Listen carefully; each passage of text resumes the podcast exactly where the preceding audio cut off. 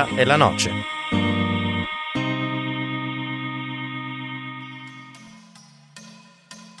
Ben ritrovati e benvenuti nella postazione di Samba Radio con una puntata speciale di Tenere la Noce. Io sono El Purito e vi parlo in diretta dal Festival dell'Economia a Trento in via Manci. In regia, economo e sagace troviamo il nostro loco, che anche oggi per questa puntata speciale ci accompagnerà. La serie regolare di Tenere la Noce in questa prima stagione terminata qualche giorno fa. Le puntate e le storie raccontate sono tante e potrete riviverle a colpe di pattino, di pedale o di pallone, andando a scaricarvi i relativi podcast su sambaradio.it. Vi invito a seguire le pagine social della Noce del DS su Facebook e Instagram per non perdervi neanche una delle nostre storie interessanti, storie di vita vissuta, ma soprattutto storie di sport, come lo intendiamo noi. Quella che vi voglio raccontare oggi comincia sempre con un anno, il 2002. È l'anno del campionato del mondo che si apre in Corea e Giappone con alcune particolarità.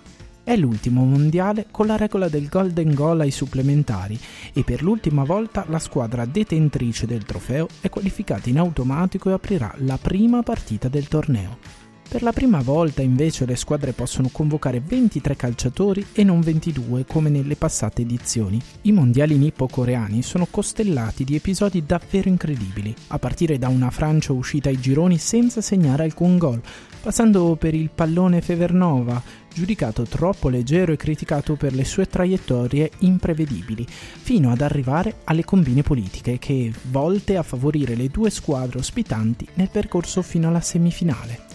Ricordiamo molto bene infatti i cartellini rossi e i fuorigioco fischiati dall'arbitro Byron Moreno. Tuttavia, mentre Gaetano Badalamenti, lontano, viene condannato per l'omicidio di Peppino Impastato, ad illuminare il sollevante ci pensa un ragazzo brasiliano dai denti sporgenti, che con una punizione da cineteca batte il portiere inglese Seaman e porta la sua squadra in finale. Poi, poi ci penserà il fenomeno a riprendersi il trono, la finale ed il mondiale e attaccare la quinta stella sulla maglia del Brasile.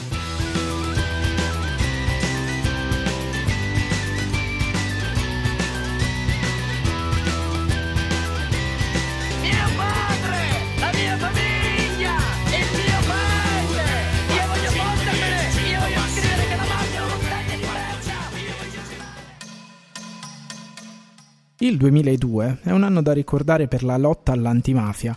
La canzone I 100 passi dei Modena City Rambers che abbiamo appena sentito è dedicata alla memoria di Peppino Impastato, quando proprio nel 2002, come detto, viene condannato il mandante del suo assassinio. Lo stesso anno poi, nel decennale della strage di Capaci, viene anche approvato definitivamente l'articolo 41 bis sul regime carcerario speciale per mafiosi e terroristi.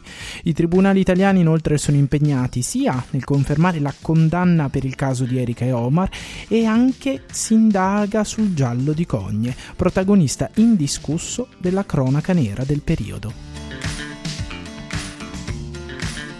Billy il protagonista della nostra storia, nel 2002 ha 40 anni e ormai dal 1997 ha un'ossessione per la testa. Vincere le World Series nella Major League di Baseball degli Stati Uniti d'America.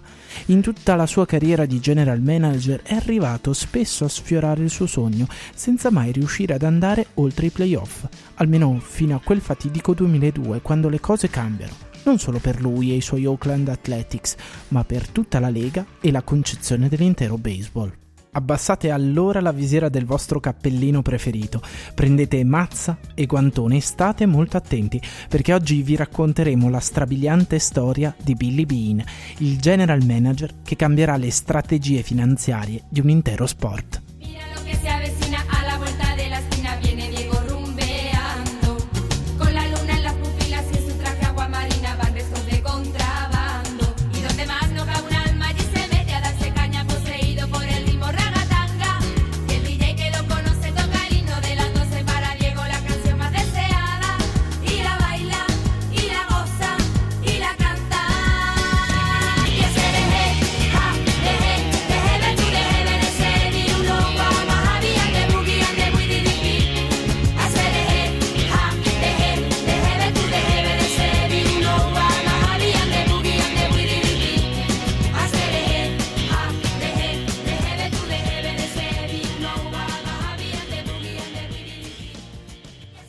La SketchUp imperversano nel maggio del 2002 con questa hit molto pop, cantabile e soprattutto ballabile. Quasi tutto il mondo ha cercato di imparare il balletto del trio spagnolo, che scala le classifiche nazionali ed internazionali, ma tuttavia non supera il 54 posto negli Stati Uniti d'America e chissà se in quella primavera anche Billy Bean sente questo ritornello tormentone e prova a ballarlo. Penso proprio di no, anche perché in quella stagione ha altro a cui pensare. Billy è un amante maniacale del gioco del baseball, lo ha amato fin da bambino e con tutte le sue forze prova ad entrarci. Il dio dello sport lo ha graziato, anzi, gli ha dato tutte le caratteristiche perfette per quel gioco. All'età di 18 anni può battere chiunque in qualunque cosa, soprattutto nel baseball. Billy in quarta superiore aveva una percentuale di battute che superava i 500 punti.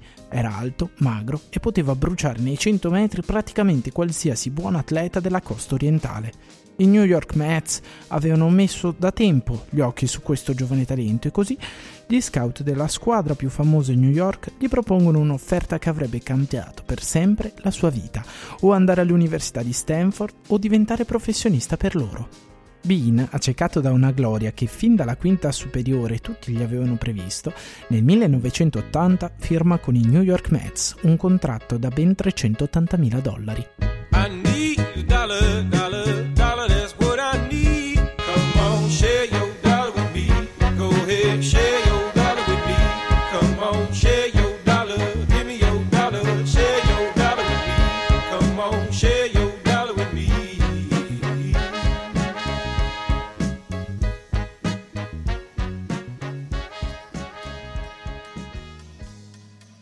È qui che, come in tutte le storie, arriviamo al punto più alto, vicino al sole. Ed è il punto più abbagliante, quello in cui non si riesce a vedere davvero chiaramente cosa succede in realtà.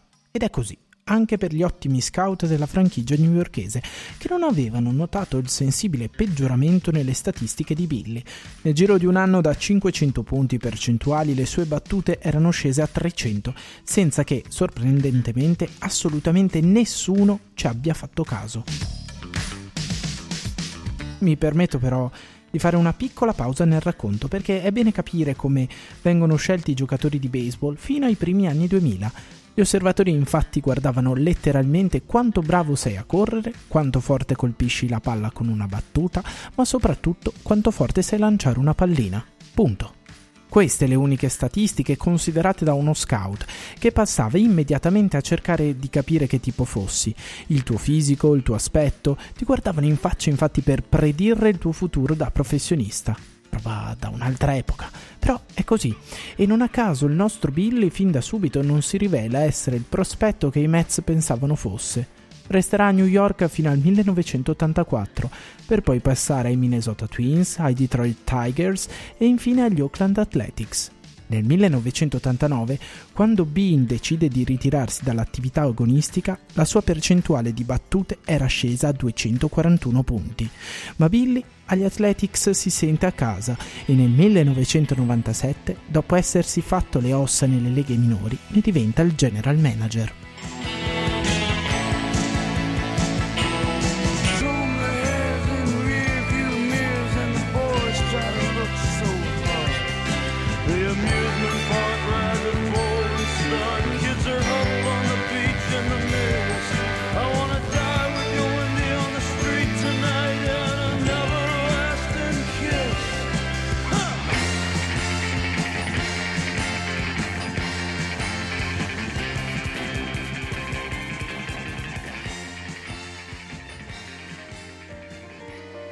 Quindi dal 1997 che Billy Bean prova in tutti i modi a sbancare alle World Series del baseball americano, ma la Major lo respinge, sempre al primo appuntamento dei playoff.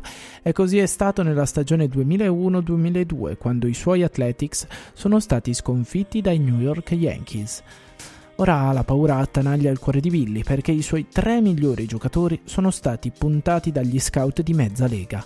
Sa benissimo come andrà a finire, chi ha più soldi finisce sempre per spuntarla, mentre gli altri si devono accontentare delle briciole. Funziona esattamente così anche nella Major League Baseball, dove ci sono due squadre ricchissime, poi un nugolo di franchigie che stanno nel pantano fino al collo, per non usare francesismi visto che siamo in diretta, ed infine ci sono gli Athletics assieme ai Tampa Bay Devils Ray. Esatto, la franchigia di Oakland vale solamente un terzo del valore della miglior franchigia nazionale. Praticamente la stagione del 2002 è segnata da cestinare. Billy come general manager ha 40 milioni da spendere per formare una squadra di 25 giocatori, mentre i suoi diretti avversari hanno già speso il triplo dei suoi soldi a disposizione. Durante un incontro di mercato con i Cleveland Indians, però, conosce l'uomo che sarà la sua fortuna, Paul De Podesta. Il mestiere fa l'assistente ed è in quell'incontro che Billy rimane catturato dal modo analitico di vedere le cose di De Podesta. Una volta rientrato ad Oakland, invece di fare uno scambio giocatori con gli Indians, decide di offrire un lavoro a De Podesta ed iniziare, assieme a lui, a studiare ed applicare il metodo sabermetrico. I should have known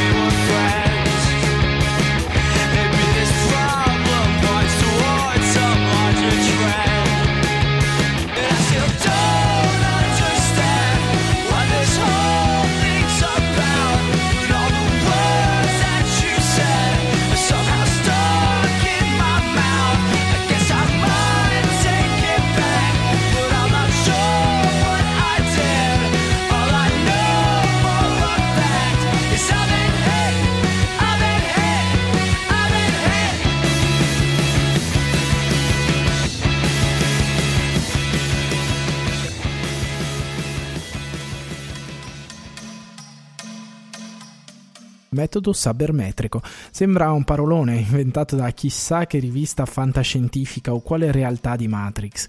Eppure si tratta di pura e semplice analisi statistica applicata al gioco del baseball. Non si punta più quindi al grande nome o all'apparenza.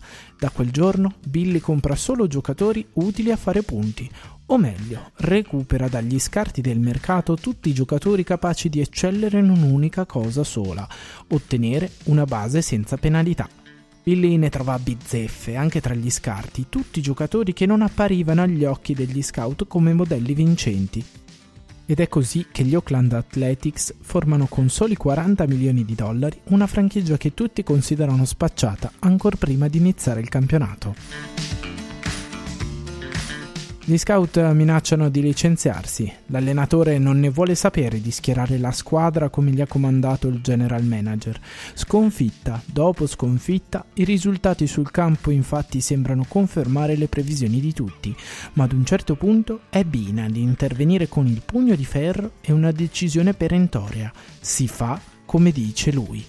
E tutto a un tratto gli Oakland cominciano a vincere. Una, due, tre, cinque gare consecutive alla fine della stagione 2002 gli Athletics otterranno ben 20 vittorie consecutive, un risultato da Guinness World Record per una franchigia di baseball dai tempi dei leggendari New York Giants del 1916.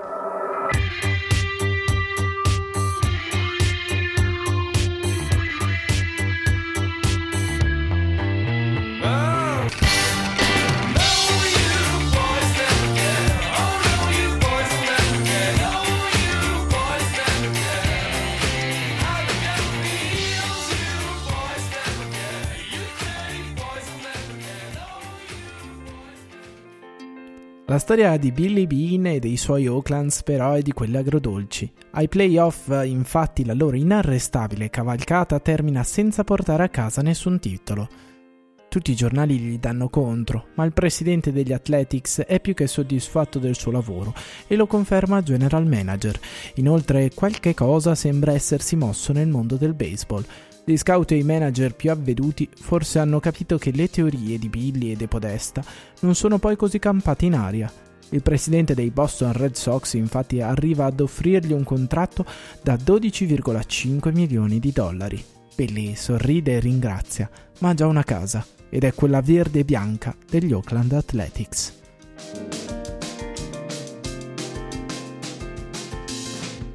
La storia di Billy Bean è una di quelle storie capaci di lasciare il segno, sia per l'integrità morale, con la quale non tradisce la franchigia che gli ha dato fiducia, sia per la grande caparbietà con cui è riuscito a cambiare le regole di un gioco vecchio e cieco di fronte all'importanza di dati statistici e matematici molto evidenti. I Red Sox, applicando le teorie di Bean, vinceranno le World Series nel 2004, interrompendo un'astinenza che durava dal 1918. Da lì in poi per Boston è un dominio, per il quale bisogna ringraziare solo Billy Bean, il suo vice de podesta e la loro rivoluzione del mondo del baseball.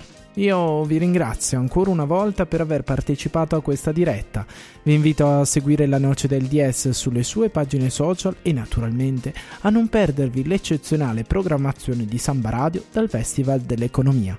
Ringrazio il Loco che mi ha traghettato in questa bellissima stagione e a tutti voi con l'augurio di ritrovarci il prossimo anno per nuove storie interessanti di vita vissuta, ma soprattutto di sport, come lo intendiamo noi.